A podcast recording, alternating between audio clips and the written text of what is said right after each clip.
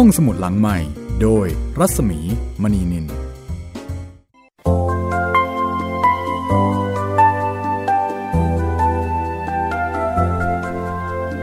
วัสดีค่ะ ได้เวลาของห้องสมุดหลังใหม่นะคะ เปิดให้ทำการความสุขความรื่นรมจากหนังสือดีๆ อีกครั้งค่ะ วันนี้ นารีนัครานะคะ พระราชนิพนธ์แปลในสมเด็จพระเทพรัตนราชสุดาสยามบรมราชกุมารี มาถึงตอนที่ 8 แล้วค่ะ เป็นตอนรองสุดท้ายนะคะ ก่อนอวสานความเดิมตอนที่แล้วมีเจียเล่าความหลัง ที่เธอเคยมีชู้ให้กับเฝิงชุนได้ฟังค่ะทำให้เฝิงชุนนี่ตื่นตาตื่นใจมากเลยทีเดียวนะคะ จากแต่เดิมที่คิดว่ามีเจียเนี่ยเป็นคนที่ไม่มีประสบการณ์ในเรื่องของความรักไม่เข้าใจเธอหรอกเฝิงชุนก็เลยเลยได้รู้ว่า โอ้โห อันนี้ละของจริงตัวจริงเลยนะคะ มีเจียยังเล่าถึงคุณงามความดีของแม่สามีที่แสนประเสริฐ อันเป็นที่มาที่ทำให้เธอตัดสินใจเลือกทำธุรกิจร้านขัดรองเท้า แม่สามีที่รู้ทั้งรู้ ว่าลูกสะพ้ยมีชู้แต่แม่สามีก็ไม่เคยปริปาก ในการที่จะว่ากล่าวให้ลูกสะพ้ยต้องอับอาย แถมขอร้องลูกสะพ้ยอีกต่างหาก ความดีของแม่สามีทำให้ลูกสะพ้ยที่ออกนอกลู่นอกทางอย่างมีเจีย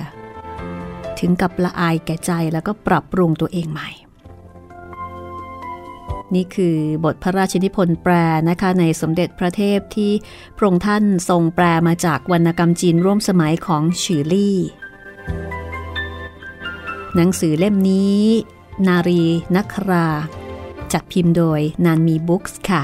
คุณผู้ฟังสามารถจะหาซื้อได้ตามร้านหนังสือใหญ่ ๆ โดยทั่วไปนะคะ เชียร์เลยค่ะ อ่านสนุกจริง ๆ แล้วก็เป็นหนังสือสวย ด้านหลังยังมีเรื่องและภาพที่ทำให้เราได้รู้จักกับนครอู่ฮั่น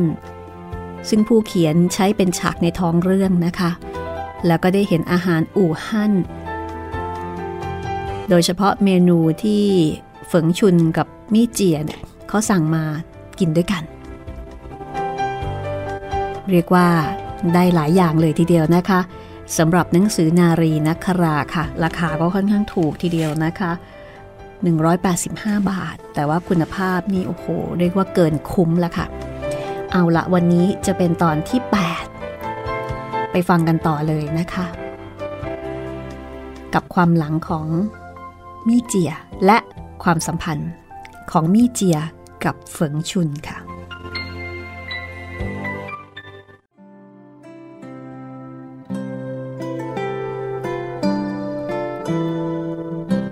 เจียไม่แคร์ว่า จะได้เงินมากน้อยแค่ไหน จากการทำกิจการร้านขัดรองเท้า ถึงมี่เจียไม่มีเงินมาก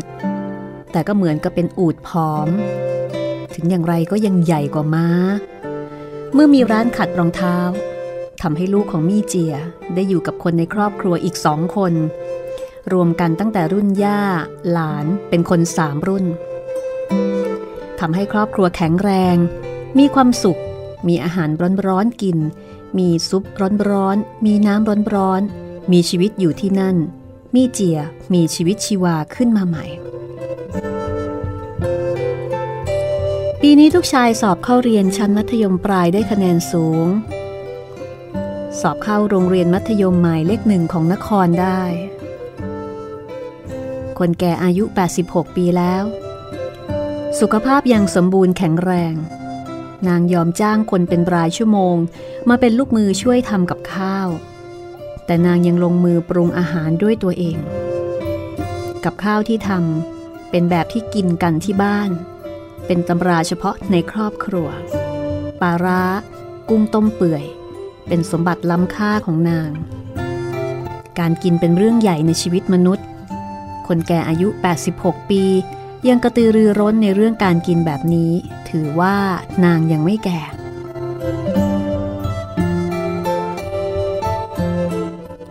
บทเรียนนี้ทำให้เฝิงชุนตาสว่าง หลายๆ เรื่องที่นางคิดหนัก แต่คิดไม่ออกมานาน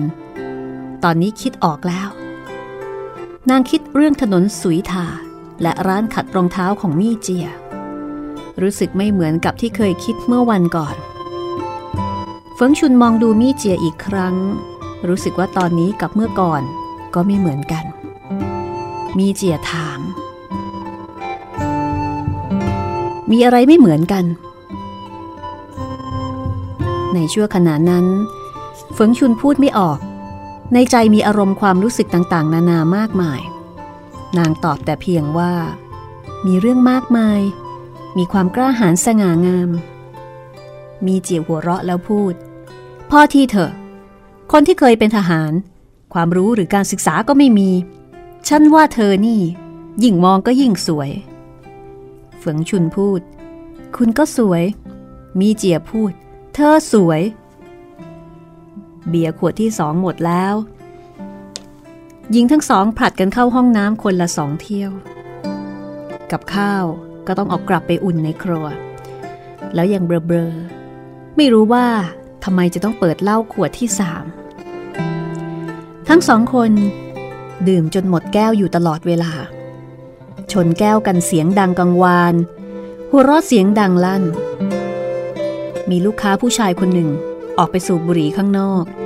ได้ยินเสียงหัวเราะของผู้หญิงสองคนก็ยังตกใจ มองตามเสียงหัวเราะของพวกนาง แต่พวกนางก็ไม่สนใจ ยังพูดกันต่อ ฟิงชุนอยากจะฟังเรื่องความรักของมี่เจีย มี่เจียตอบว่า ฉันไม่อยากปิดบังอะไรเธอ ฉันเล่าหมดแล้วเฟิงชุนพูด คนที่ทำให้คุณประทับใจมีสามคนไม่ใช่เหรอ คนที่สามมีคำเรียกแค่สองพยางคือคนนั้น มีเจียพูด ความประทับใจก็คือคำสองพยางคนนั้น เรื่องนี้เป็นเรื่องของคนนั้น ซึ่งเป็นสองพยาง ฉันคงล้างไม่ออกตลอดชีวิต แต่ฉันล้างเรื่องอื่นออกไปหมดแล้วฝงชุนพยายามถามต่อไป ว่าคนนั้น มาจีบคุณอย่างไร รักคุณอย่างไร คุณกับคนนั้นถูกใจกันตั้งแต่แรกเห็นอย่างไรทำไมคุณถึงไม่แต่งงานกับเขา คนนั้นหล่อไหม เขาทำอะไร มีเงินไหม เป็นคนมีรสนิยมไหม เธอดื่มมากไปแล้ว มีเจียพูดอย่างชาเย็น รอไว้เธออายุเท่าฉันตอนนี้ ฉันจะเล่าให้เธอฟังใหม่เฝิงชุนไม่เห็นด้วย ฉันจะต้องรอนานเท่าไหร่ล่ะ ฉันอยากจะฟังตอนนี้นี่นา มีเจียพูด ถ้าอยากจะฟังตอนนี้ ฉันบอกเธอได้แค่ว่า สิ่งที่เรียกว่าความรัก ไม่น่าสนุกเหมือนกับที่เธอคิดไว้ นี่เป็นสิ่งที่ฉันสรุปได้ ข้อสรุปของเธอ ค่อยไปสรุปเอง หลังจากที่เธอผ่านประสบการณ์ความรัก มีเจียไม่เล่าเรื่องของนางอีก บอกว่าเป็นเวลาที่ฝงชุนจะต้องเล่าบ้าง ฝงชุนพูดว่า ฉันไม่ค่อยมีประสบการณ์อะไร ไม่มีเรื่องที่น่าเล่าเหมือนน้ำเดือด คุณก็เห็นแล้วนี่ มีเจียพูด เธอพูดความจริงมา ว่าเธอกับหยวนหยวนมีปัญหาอะไรกัน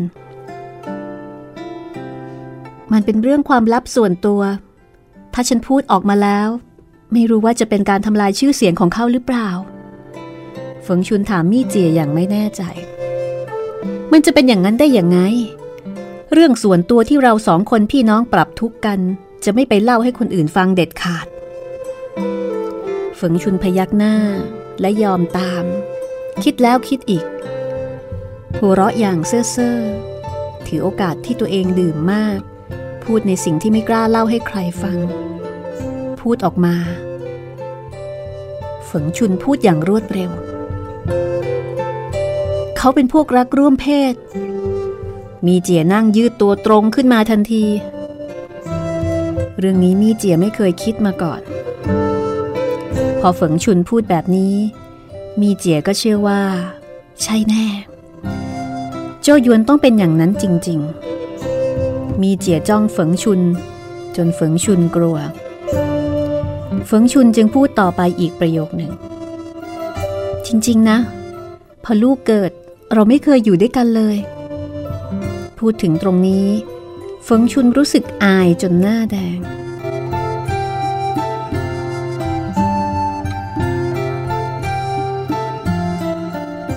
มีเจียฟังแล้วรีบก้มหน้าทันที น้ำตาร่วงแมะแมะลงบนโต๊ะ นางเคาะหน้าผากตนเองแรงๆหลายที ขอโทษ มีเจียพูด ขอโทษจริง ๆ เฝิงชุน ฉันนึกไม่ถึงเลย ฉันทำกับเธอไม่ดีเลย มีเจียพูดต่อ คุณพระช่วย เธอยังสาวอยู่ เธอทนมาได้ยังไงทำไมไม่พูดกับโจหยวนให้รู้เรื่องก่อน เฟิงชุนขยับเข้าใกล้มีเจีย จับมือมีเจีย เหมือนกับจะปลอบนาง และอยากจะปลอบตัวเองด้วย พูดเสียงเบาๆ อ่อนๆ เหมือนกับละเมอ ไม่เป็นไร อีกหน่อยก็ชินไปเอง ฉันไม่เป็นไร เราไม่อยากให้ใครรู้ ไม่มีใครรู้เลย พ่อแม่ของเรา ลูกชายของเรา ชาวบ้านร้านตลาด เราไม่อยากให้ใครรู้ทั้งนั้น ถ้ามีใครรู้ ลูกชายก็ไม่มีอนาคต ฉันไม่โทษโจหยวน ตอนแรกเขาเองก็ไม่แน่ใจ แต่ฉันโทษเขาที่เอาแต่เที่ยว ไม่ทำงานหาเงิน เราคุยกันแต่เรื่องว่าทำอย่างไรที่จะช่วยการเลี้ยงลูกชายให้ดี เขาสัญญาว่าจะทำงานหาเงินเลี้ยงครอบครัว แต่เขาก็ผิดสัญญา เรื่องนี้แหละ ที่ฉันโกรธ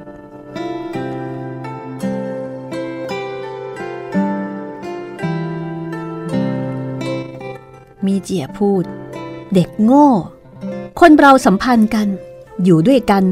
เป็นเรื่องสำคัญในโลก จะว่าไม่สำคัญได้อย่างไรฝงชุนยื่นมือออกไปวางทาบบนหลังมือของมี่เจีย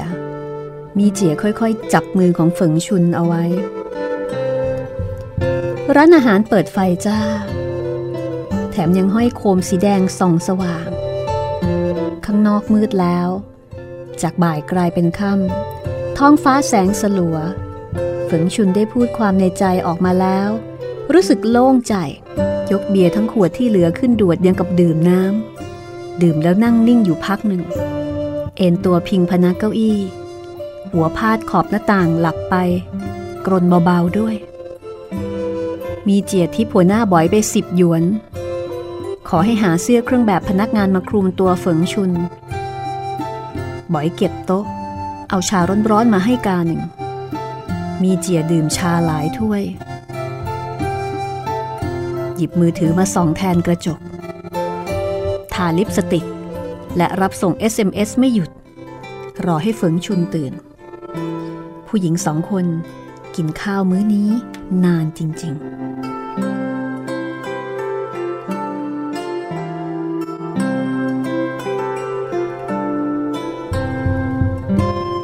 มืองใหญ่ไม่มีเวลาเช้าตรู่เพราะมีแต่ผู้คน รถราแน่นเต็มถนน มีรถยนต์นับไม่ถ้วน มีทั้งควันและฝุ่น ร้านเล็กๆทำกับข้าวทำให้มีควันปนน้ำมัน แต่ก่อนตอนเช้าจะมีหมอกบางๆ เดี๋ยวนี้ควันทำให้อากาศขมุกขมัว หนักทึบไม่โปร่ง ควันแบบนี้อยู่ท่ามกลางตึกสูงๆและร้านค้า แสงแดดเลือนรางไม่มีแรงจะส่องลงมา เมืองใหญ่เหมาะสำหรับคนที่ตื่นสาย ฝงชุนชอบตื่นสาย เมื่อหลับพอแล้วถึงจะลุกจากเตียงดำเนินชีวิตไปตามกำหนดเวลาไม่รีบร้อน ตอนเที่ยงวันถัดมาฝงชุนกลับไปทำงานเหมือนเดิมที่ร้านขัดรองเท้าของมี่เจียตรงตามเวลา นางข้ามถนนเฉียนจิ้นสายห้าฝงชุนเห็นคนแก่ มองลงมาจากหน้าต่าง มองเห็นร่างผอมเกรงครึ่งตัว ใบหน้าขาวสะอาด ไม่ยิ้ม แต่ดูเมตตา หลังจากเมื่อวานนี้ ฟิงชุนเห็นว่า คนแก่เป็นพระโพธิสัตว์กวนอิมในโลกมนุษย์ ในโลกมนุษย์ มีคนเกิด แก่ เจ็บ ตาย แต่ว่ามีพระโพธิสัตว์ด้วย มีเจียนั่งอยู่ในร้านขัดรองเท้า ดูแลธุรกิจเหมือนเดิมฝงชุนเข้ามาในร้าน ทั้งสองคนยิ้มให้กันทำเหมือนว่า ไม่มีอะไรเกิดขึ้น แต่ใครๆก็สัมผัสได้ถึงมิตรภาพอันลึกซึ้ง ของทั้งสองคน ในกลุ่มผู้หญิงขัดรองเท้า มีคนหนึ่งฉลาด แอบเงยหน้าขึ้นมอง มองมี่เจีย แล้วมองเฟิงชุน รู้สึกว่า มีอะไรที่ดูซับซ้อน คิดในใจว่า พวกผู้หญิงในเมือง เขาคบกันเป็นเพื่อนกันได้อย่างไร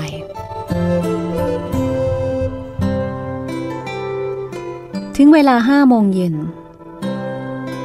มีเจียปรบมือเรียกทุกคน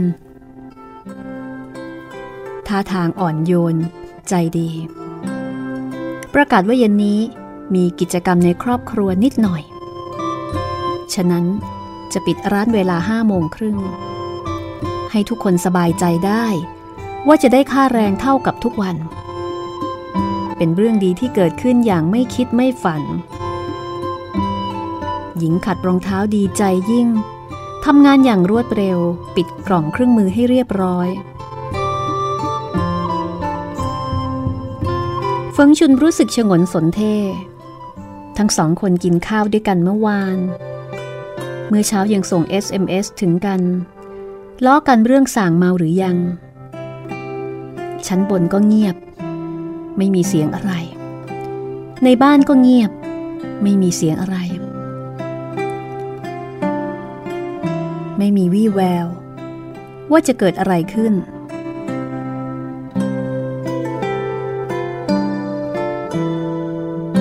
แต่ว่าสองวันที่ผ่านมา ชีวิตเปลี่ยนแปลงไปฉับพลัน มีทุกข์มาก มีสุขมาก กินมาก ดื่มมาก ร้องไห้มาก หัวเราะมาก มีเรื่องแบบนี้เกิดขึ้นกับนางเป็นครั้งแรกฝงชุนยังงงๆอยู่ ถึงตอนนี้ยิ่งงงใหญ่ จนกระทั่งมีเจียมาเตือนว่า เฮ้เฮ้ใครๆไปกันหมดแล้ว ธอยังไม่รีบไปถอดเสื้อคลุมออกเหรอ ฝงชุนพูด มิเจีย ให้ฉันรู้ได้หรือเปล่า ว่าครอบครัวคุณจะมีอะไรกันเย็นนี้ มิเจียพูด ถอดออก ถอดออก ถอดออก เข้าไปถอดเสื้อคลุมในบ้าน ออกมาแล้วเดี๋ยวจะบอก ฝงชุนเข้าไปในบ้าน ขณะที่กำลังถอดเสื้อคลุม ผ้าปิดปากและถุงมือ ก็ได้ยินเสียงคนดังจากร้าน น่าจะมีคนเข้ามาในร้าน ทันใดนั้น รู้สึกว่ามีเสียงที่คุ้นๆ นางจึงรีบออกมา พอออกมา ก็ได้กลิ่นดอกไม้หอม เห็นมีเจีย ต้อนรับลั่วเหลียงจี้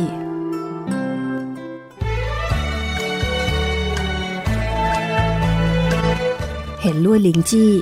ส่งนามบัตรให้มี่เจีย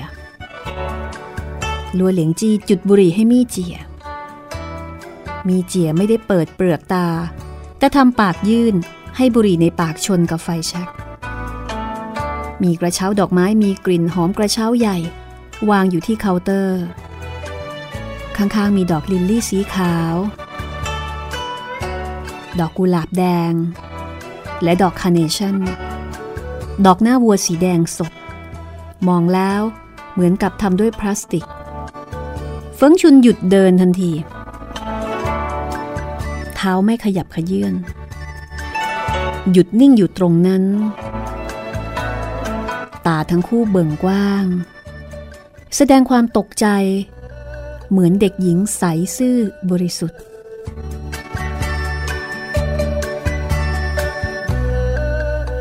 มีเจียทำอะไรลัวเหลงจี้มาทำไม ตอนหน้า มีคำตอบค่ะ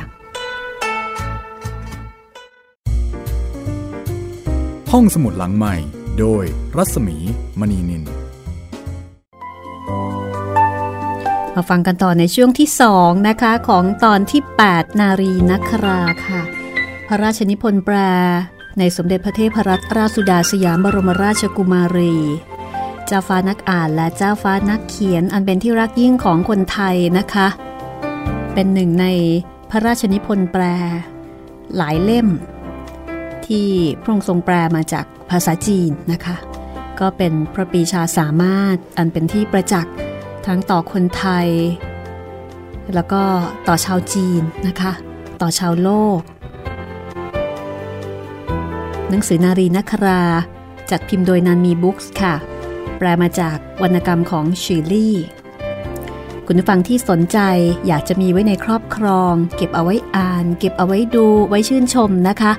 หาซื้อได้ตามร้านหนังสือใหญ่ ๆ โดยทั่วไป เป็นหนังสือสวย มีภาพสีสีนะคะ โดยเฉพาะมีภาคผนวกที่จะมีเรื่องของนครอู่ฮั่นที่ใช้เป็นฉากในท้องเรื่อง แล้วก็มีภาพอาอาหารของชาวอู่ฮั่น ที่มีกล่าวในท้องเรื่องด้วย วันนี้เป็นตอนรองสุดท้ายค่ะ เดี๋ยวตอนหน้าจะอวสานแล้ว ถ้าอยากรู้ว่าชีวิตของมี่เจีย และเฝิงชุนจะเป็นอย่างไร ก็ต้องติดตามต่อไปนะคะ แต่ตอนนี้มาฟังกันว่าลั่วเหลียงจี้มาทำไม และมี่เจียกำลังจะทำอะไร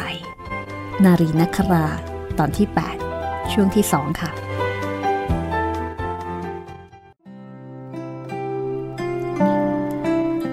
ลั่วเหลียงจี้คนนั้น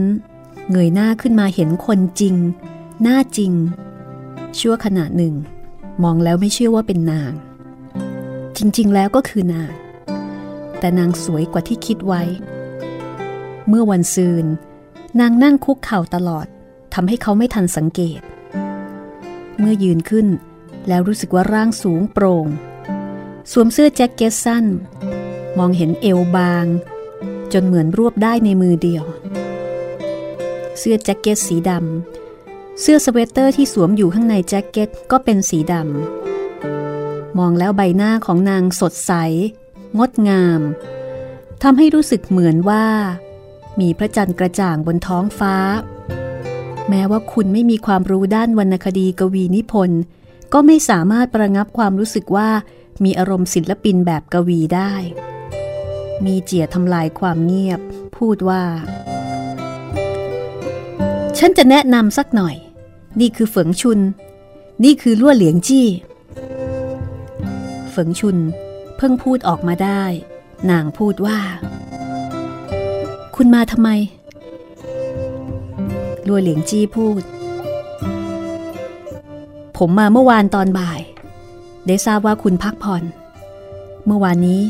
เท่าแก่ก็ไม่อยู่ที่ร้าน นางบอกให้ผมมาวันนี้ ฝงชุนรู้สึกงงพูดทำไมนางบอกให้คุณมาวันนี้ ลัวเหลียงจี้เป็นผู้ชาย ดูเหมือนว่า เขาจะพบผู้หญิงสวยเกินคาดที่ยืนอยู่ตรงหน้าแบบนี้ไม่ได้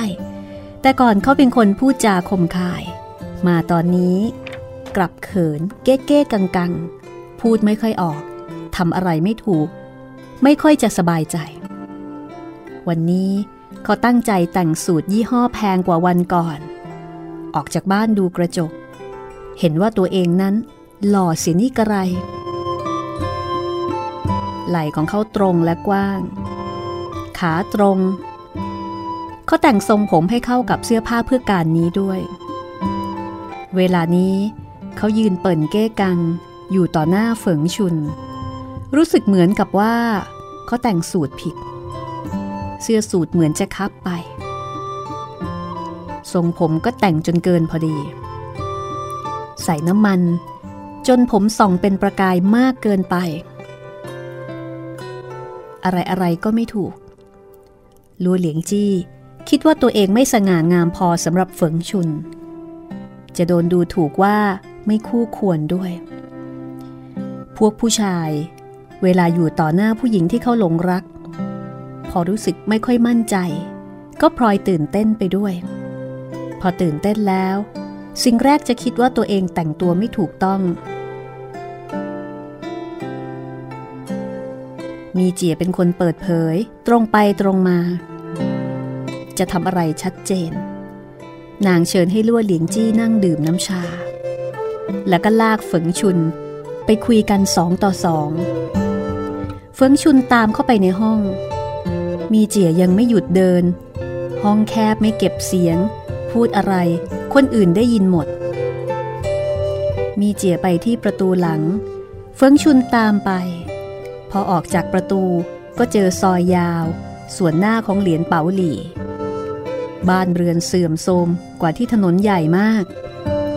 หากเปรียบเทียบกัน ก็ต่างกันราวสวรรค์กับนรก ที่ซอยเล็กด้านใน มีแต่บ้านเรือนสับปรังเค ถนนเป็นรูพรุน มีน้ำครำดำๆไหลเลอะ หน้าต่างบ้านมีเหล็กแหลมๆกันขโมย มองเข้าไป เห็นคราบน้ำมันดำๆควันขมเมา และน้ำมันเพิ่มขึ้นเรื่อยๆ ไม่รู้ว่ากี่ปีแล้วที่มีหยักใยใยแมงมุม พันอยู่บนสายไฟฟ้า หนักจนสายไฟฟ้าห้อยลงมา มีชักโครก กระโถน เตียงไม้ไผ่ที่ผุพังไม่ใช้แล้ว โยนทิ้งไว้ข้างทาง มีกระถางดอกไม้ที่ดอกไม้แห้งตายไปแล้ว ไม่มีใครสนใจดูแล ชั้นบนมีเชือกดึงโยงกันทั้งแนวตั้งแนวนอนขึงตากผ้า มีน้ำหยดแมะๆลงมา เสื้อยกทรงหนุนด้วยฟองน้ำหนา เจ้าของไม่สนใจว่า เป็นของที่ควรจะเก็บไว้เป็นส่วนตัว เอามาแขวนตากไว้ ยกทรงนี้เฉียดอยู่บนหัวคนที่ขี่จักรยานผ่านไปมา คนที่ขี่จักรยานมา เป็นพวกที่มาซื้อทีวี เครื่องซักผ้า เครื่องคอมพิวเตอร์เก่าๆ หัวของเขา สกปรก ฝุ่นเต็ม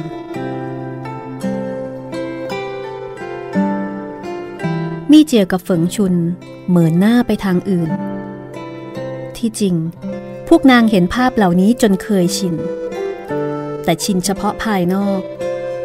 ในใจยังรู้สึกหงุดหงิด มีเจียโบกมือปัดไปข้างหน้า เหมือนจะปัดสิ่งที่เห็นอยู่ข้างหน้าออกไป จะได้พูดกันสะดวก มีเจียเล่าคร่าวๆให้เฝิงชุนฟังว่าอะไรเกิดขึ้น เมื่อวานตอนบ่ายลัวเหลียงจี้มาที่ร้าน ลูกชายมีเจียส่ง SMS มาให้มีเจีย ตอนนั้นเฝิงชุนเมาหลับอยู่ที่ร้านอาหาร มีเจียเลยวานลูกชาย ให้บอกลัวเหลียงจี้ให้มาใหม่วันนี้ ตอนบ่ายห้าโมงครึ่ง วันนี้มีเจียมีท่าทางอดทน เห็นอกเห็นใจเฝิงชุน นางพูดว่า แต่คนนี้ดูเหมือนจะหลงรักเธอแต่แรกพบ มาหาที่ร้าน ยืนอยู่ที่ถนนสุยถาทุกวัน ถ้าเป็นแบบนี้ไม่ช้าไม่นาน ทุกคนรู้เรื่องนี้และเผยแพร่ออกไป เป็นเรื่องไม่ดีสำหรับทุกคน ไม่ถูกต้อง เขาแอบเข้ามา กลัวว่าคนอื่นจะเห็น ไม่ดีสำหรับเราสองคน การทำหลบหลบซ่อนๆ ยิ่งไม่ช่วยให้เข้าใจกันและกัน อยากรู้จักกันก็มาเป็นเพื่อนกันตรงๆดีกว่า เฝิงชุนเอ้ย เธอมีประสบการณ์น้อย พบคนมาน้อย ไม่รู้ว่าคนจะมาหลอกทำอะไรไม่ดีหรือเปล่า และอาจจะจัดการอะไรไม่เป็น จะต้องมีประสบการณ์ความรู้มากกว่านี้ วันนี้ฉันเปิดโอกาสให้เธอได้พบกับเขา คุยกันแบบเพื่อนธรรมดา ชุนเอ้ย จากนี้ไป เธอต้องพึ่งตัวเอง เวลานี้ ฉันเตือนเธอล่วงหน้าก่อนนะ อย่าเพิ่งไปมีความสัมพันธ์กันอย่างหญิงชาย ให้เป็นเพื่อนกันไปก่อน เข้าใจไหมฝงชุนตอบทันทีว่า ค่ะ เฟิงชุนจะพูดอะไรได้อีก มีเจียเป็นคนมองการไกล มีเหตุผล เฟิงชุนไม่เคยแม้แต่จะคาดฝัน เมื่อเย็นวานนี้นางเมามาก นึกอะไรไม่ออกเลย นอนหลับปุ๋ยสบายมาก นางยังคิดว่า มีเจียจะนอนหลับไปเหมือนนาง ไม่รู้เลยว่า มีเจียจะทำทุกอย่างจนเรียบร้อยแบบนี้โดยไม่บอกนาง ทุกอย่างทำเพื่อนาง มีเจียพูด เธอยังงงๆอยู่อีกทำไม ไปเถอะฝงชุน มีเจีย ทันที มีเจียใช้นิ้วแตะที่ปาก ห้ามฝงชุนพูดและบอกว่า ขอร้องละ่ะ อย่าพูดขอบคุณฉันเลย ถ้าขอบคุณฉันจะรู้สึกว่าตัวเองเป็นแม่แล้ว จะบอกให้ ฉันต้องทำแบบนี้เพราะอยากปกป้องตัวเองเป็นลำดับแรก ฉันเป็นคนมีหลักมีฐาน อยู่ที่ถนนสุยถานี่เฝิงชุนไม่กระดุกกระดิกร้องแต่ว่า มีเจีย มีเจียพูด ไปไปเขาคอยเธอแล้ว เป็นเพื่อนกัน อย่าทำอะไรนอกรีดนอกรอย จะต้องทำตามที่ตกลงกันไว้ เธอยังไม่รู้อะไรเกี่ยวกับคนคนนี้ แค่คบกันเป็นเพื่อนเฉยๆ ดื่มน้ำชา คุยกัน กินข้าว อย่าคิดว่า พอผู้ชายมารักเธอ เธอก็คิดว่าเขาเป็นเจ้าชาย เธอเป็นเจ้าหญิง เธอจะต้องไม่กระโดดเข้าบ่วงแห่งความรัก ในโลกนี้ไม่มีเรื่องนิทานแบบนั้น สังคมซับซ้อนยุ่งเหยิง อย่าเสียสติ พอถึงเวลาจะร้องไห้ ก็สายไปเสียแล้ว ดีละ ออกไปเลย ฝงชุนยังไม่ขยับขยื่น ฉันยังอยากฟังคุณพูด คุณคิดคิดดูแล้ว แนะนำอะไรให้ฉันอีกนะ มิเจีย คุณไม่รู้หรอกว่า คุณพูดอะไรดี ๆ ตั้งแยะ ไม่มีใครเคยพูดกับฉันอย่างนี้มาก่อน รวมทั้งแม่ฉันด้วย อยู่ต่อหน้าคุณ ฉันรู้สึกว่าตัวเองโง่จังเลยฝงชุนไม่ค่อยอยากขยับเท้า เมื่อกี้ พอเห็นล่วเหลียงจี้เฟิงชุนมีความรู้สึกต่อเขาต่างจากเมื่อเจอกันครั้งแรก ตอนที่ขัดรองเท้าหนังเมื่อวันก่อน ลัวเหลียงจี้ที่นั่งอยู่ในวันก่อน ดูเหมือนจะตัวสูงใหญ่ แต่ตอนนี้ที่ยืนอยู่ กลับรู้สึกตัวเล็ก เตี้ยลงไปแยะ วันนี้แต่งชุดสากลที่รีดเรียบ โก้หรูทำให้ฝงชุนรู้สึกว่า เขาเป็นคนที่ชอบโอ้อวด รวมทั้งผมที่ใส่น้ำมันจนมันแผลบไม่เหมือนกับวันก่อนที่ดูสะอาด สดชื่น แค่ก่อนหลังสองวัน ทั้งเวลาและสถานที่ดูจะเปลี่ยนไปเฟิงชุนรู้สึกว่า ความฝันภาพลวงตาของตัวเองที่ไปหลงไหลเขาเมื่อวันซืนนี้ เหมือนกับเด็กๆ หน่อมแนมหน้าหัวเราะเยาะแน่นอนสายตาของลั่วเหลียงจี้ มีความกระตือรือร้น เข้ามาหาเธอทุกวัน ในสายตาของลั่วเหลียงจี้ สถานะของเฟิงชุนเป็นแค่หญิงขัดรองเท้า แต่งงานแล้ว มีลูกชายเล็กๆ ไม่ได้เป็นเด็กสาวที่สวยน่าทึ่ง เวลานี้ลัวเหลียงจี้ทำธุรกิจประสบความสำเร็จ ฐานะทางสังคมก็ไม่ต่ำต้อย น่าจะมีผู้หญิงตามตื้อเขาเยอะแยะไปหมดไม่ใช่หรือ ฟงชุนรู้สึกว่า ลัวเหลียงจี้จริงใจหาได้ยาก นึกไม่ถึงว่าจะมีผู้ชายแบบนี้ นึกว่าจะมีแต่เรื่องแต่งในหนังหรือทีวี ยังไม่เชื่อ สงสัยว่าเป็นแบบนี้จริงไหม เพื่อนและญาติของนาง ล้วนแต่เป็นคนธรรมดาที่ไม่มีใครรู้จัก ไปทำงาน เลิกงานแล้วก็ไม่มีเงินเหลือในกระเป๋ามากนัก โดยเฉพาะอย่างยิ่ง สามีของนางคือโจหยวน เป็นคนประเภทที่โชว์ไม่ได้ ในใจลึกๆของเฟิงชุน อยากจะมีโลกใหม่ที่ค่อยๆ เปิดออกช้าๆสำหรับเฟิงชุน ชีวิตของนางมีเรื่องใหม่ อารมณ์ใหม่เกิดขึ้น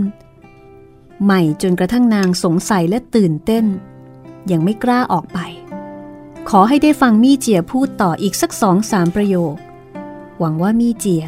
จะช่วยจี้จุดให้นางตื่นขึ้นมาได้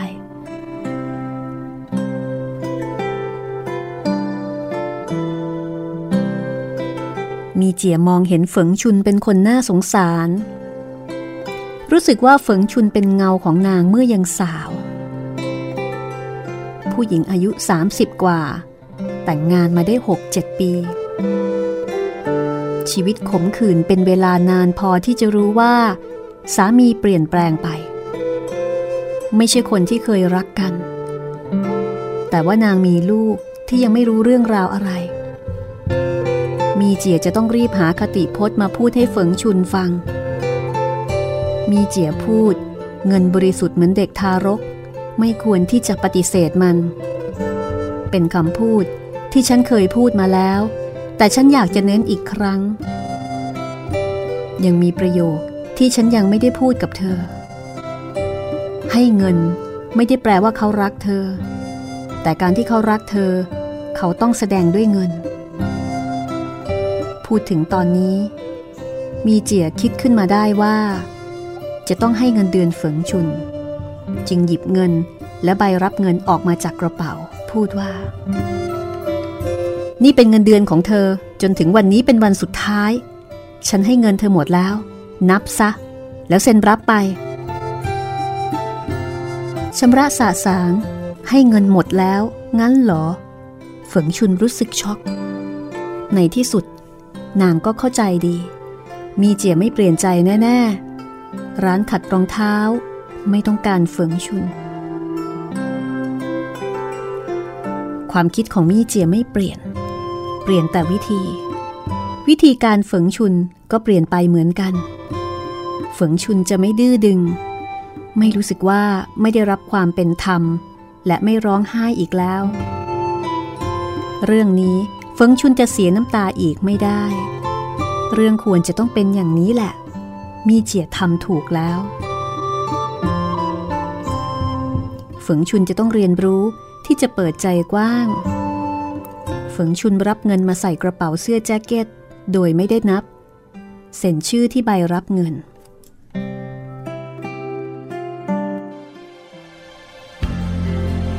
มีเจียหันกลับเข้าบ้านไป เดินขึ้นชั้นบน ฝงชุนเดินตามมีเจียกลับเข้าไป มองขึ้นไปชั้นบน เห็นห้องสว่าง และกลับมืดไป ทุกสิ่งทุกอย่างรอบๆ สงบเงียบ ฝงชุนเปิดม่าน เดินกลับเข้าไปที่ร้านอีก คือเมตตา ที่ให้ไทยทุกทุกคนในที่สุด มีเจียก็ยังคงตัดสินใจเหมือนเดิมนะคะ นั่นก็คือให้เฟิงชุนออกจากร้านไป แต่แน่นอนว่าทำด้วยความปรารถนาดีต่อเฟิงชุน ที่ตอนนี้ทั้งคู่เป็นเพื่อนรักกัน แล้วก็เป็นคนที่ปรารถนาดีหวังดีต่อกัน ติดตามตอนหน้าตอนที่ 9 ตอนอวสานของนารีนัครา พระราชนิพนธ์แปล สมเด็จพระเทพรัตนราชสุดา สยามบรมราชกุมารี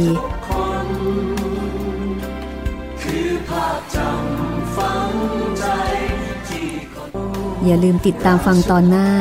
ตอนสำคัญนะคะ สวัสดีค่ะ ห้องสมุดหลังใหม่ โดยรัศมีมณีนิน